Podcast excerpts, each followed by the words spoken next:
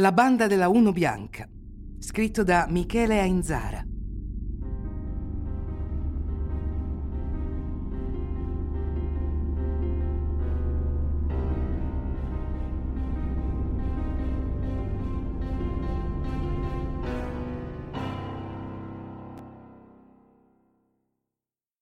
Bologna non aveva bisogno di questo. In realtà nessuna comunità ne ha bisogno, ma per la voglia, il piacere di vivere e la leggerezza che tutta la città emana appena ci si mette piede, è ancora più doloroso accettare la sofferenza subita. Tutto in questa terra presta al sorriso, persino i nomi delle persone. Alfonsino, Paride, Primo, probabilmente seguito dai fratelli secondo, terzo e così via, se non altro in reazione a un cattolicesimo che qui per lunghi anni ha avuto la vita dura. Alfonsino, Paride e Primo fanno parte di questa storia. Ne sono, fra gli altri, le vittime.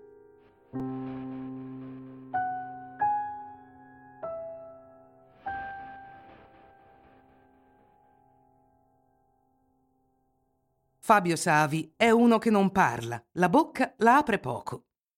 Fabio Savi boffonchia, borbotta, tossicchia, bisbiglia, e, solo una volta capito cosa dice, ci si rende conto di trovarsi di fronte a un luogo comunista.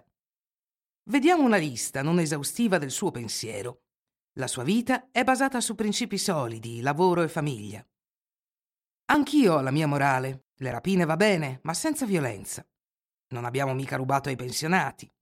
Al pilastro i carabinieri si sono trovati nel posto sbagliato al momento sbagliato.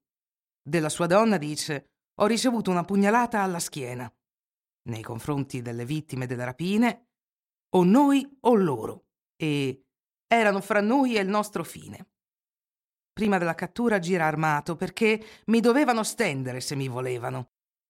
Quando ormai sa che è finita, afferma capolinea, stop. Tornare indietro non si può più. È questione di guardare in faccia la realtà. Manca solo coraggio fatti ammazzare. E per quanto riguarda la visione della vita di uno dei protagonisti della vicenda criminale più vergognosa a cavallo tra gli anni 80 e 90, avremmo finito. È il bignami dei dialoghi dei film d'azione, trovati a casa sua in videocassetta dopo la cattura. Il resto della sua vita si riduce ai crimini compiuti assieme ai complici. Le cifre della banda della Uno Bianca sono da capogiro.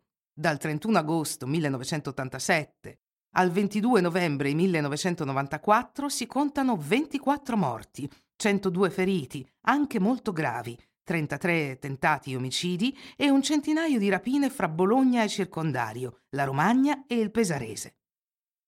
Il dato più impressionante, però, è la disinvoltura con cui liquidavano le persone nel momento in cui potevano rappresentare un pericolo per il piano o addirittura come le aggredivano in seguito e a freddo, per essersi permesse di sventare una rapina come accade a Daniello Di Martino, il direttore dell'ufficio postale di Riccione.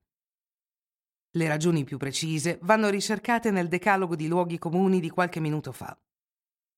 Agli appassionati di dietrologia, che hanno attribuito l'attività della banda a tutta una serie di classiche connivenze, terrorismo, i gettonatissimi servizi segreti deviati o la criminalità organizzata, verrebbe da rispondere chi con un piano determinato e una finalità, per esempio, eversiva, ben strutturata, si affiderebbe a un maître à penser come Fabio Savi?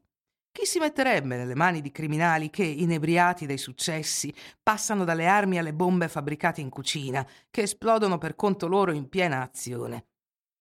Perché, paradossalmente, il problema è proprio là, i successi.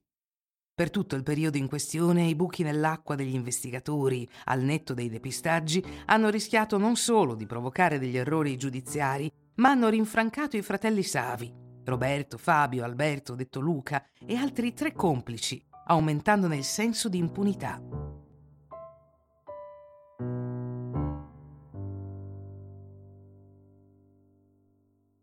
È difficile ripercorrere il curriculum dei banditi, più per la gratuità degli omicidi che per la cadenza delle rapine, a un certo punto diventata asfissiante. 12 in due mesi ai caselli nel 1987. Stesso anno feriscono a morte il sovrintendente Antonio Mosca, che partecipava a una trappola tesa durante uno scambio di denaro frutto di estorsione. Fra il 1988 e il 1989 effettuano tre rapine alla Coop che costano la vita alle guardie giurate Giampiero Picello e Carlo Beccari e al pensionato Adolfino Alessandrini, testimone oculare. Fra la seconda e la terza rapina commettono il duplice omicidio dei carabinieri Cataldo Stasi e Umberto Erriu, che fermano l'auto dei Savi per un controllo in un parcheggio. Nel 1990, durante una rapina alle poste, l'esplosione improvvisa di una bomba rudimentale ferisce 45 persone, fra cui gravemente Giancarlo Armorati, che muore un anno dopo. Roberto Savi è ferito a un gluteo. Tracce di sangue sono ritrovate sul sedile della macchina abbandonata e saranno utilizzate a suo carico. Uccidono Primo Zecchi, sorpreso ad annotare la targa dopo un colpo, colpevole anche di aver inveito contro di loro. Rodolfo Bellinati e Patrizia della Santina muoiono durante la sparatoria contro un campo nomadi di Bologna. Muoiono Luigi Pasqui durante la rapina al suo distributore e nell'immediatezza dei fatti Paride Pedini, testimone del successivo scambio di auto.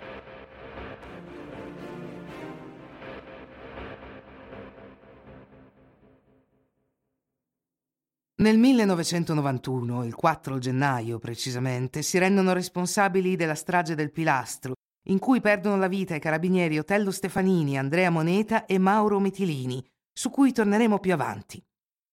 A Bologna rapinano e uccidono il benzinaio Claudio Bonfiglioli.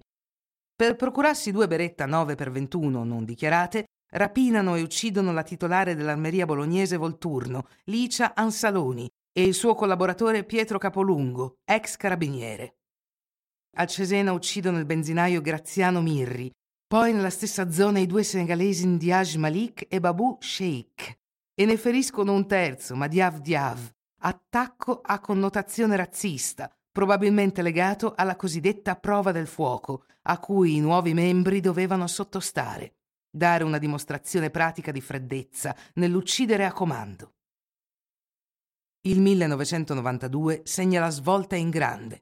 Rapinano quattro banche e un supermercato senza vittime.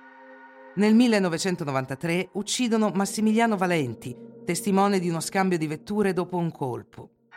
Il ventunenne viene estratto dal furgone della ditta per cui lavora, sequestrato e freddato a Zola Predosa. Uccidono l'elettrauto Carlo Poli. Il 1994, ultimo anno di attività prima degli arresti, registra nove rapine in banca, con un morto, il direttore di filiale Umberto Paci. Nel maggio successivo la banda è arrestata.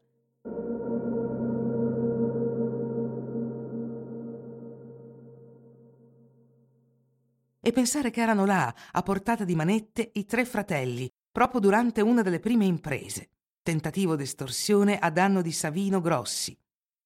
È qui però che dimostrano rapidamente la loro spietatezza. Quella sera, il 10 settembre 1987, sotto un cavalcavia dell'autostrada A14, luogo della consegna del denaro, Savino Grossi si presta al piano della polizia, avvisata a seguito di una pioggia di proiettili sulla vetrina del suo autosalone e della ricezione di una lettera minatoria poco dopo. Nel bagagliaio della sua macchina c'è un agente armato, mentre altri tre funzionari, Luciano Baglioni, Ada Di Campo e Antonio Mosca, seguono su un'auto civetta. Al momento e luogo convenuto, i malviventi si accorgono del trucco e nasce una sparatoria in cui restano feriti i tre agenti. Mosca morirà. Fra i sopravvissuti c'è l'ispettore Luciano Baglioni.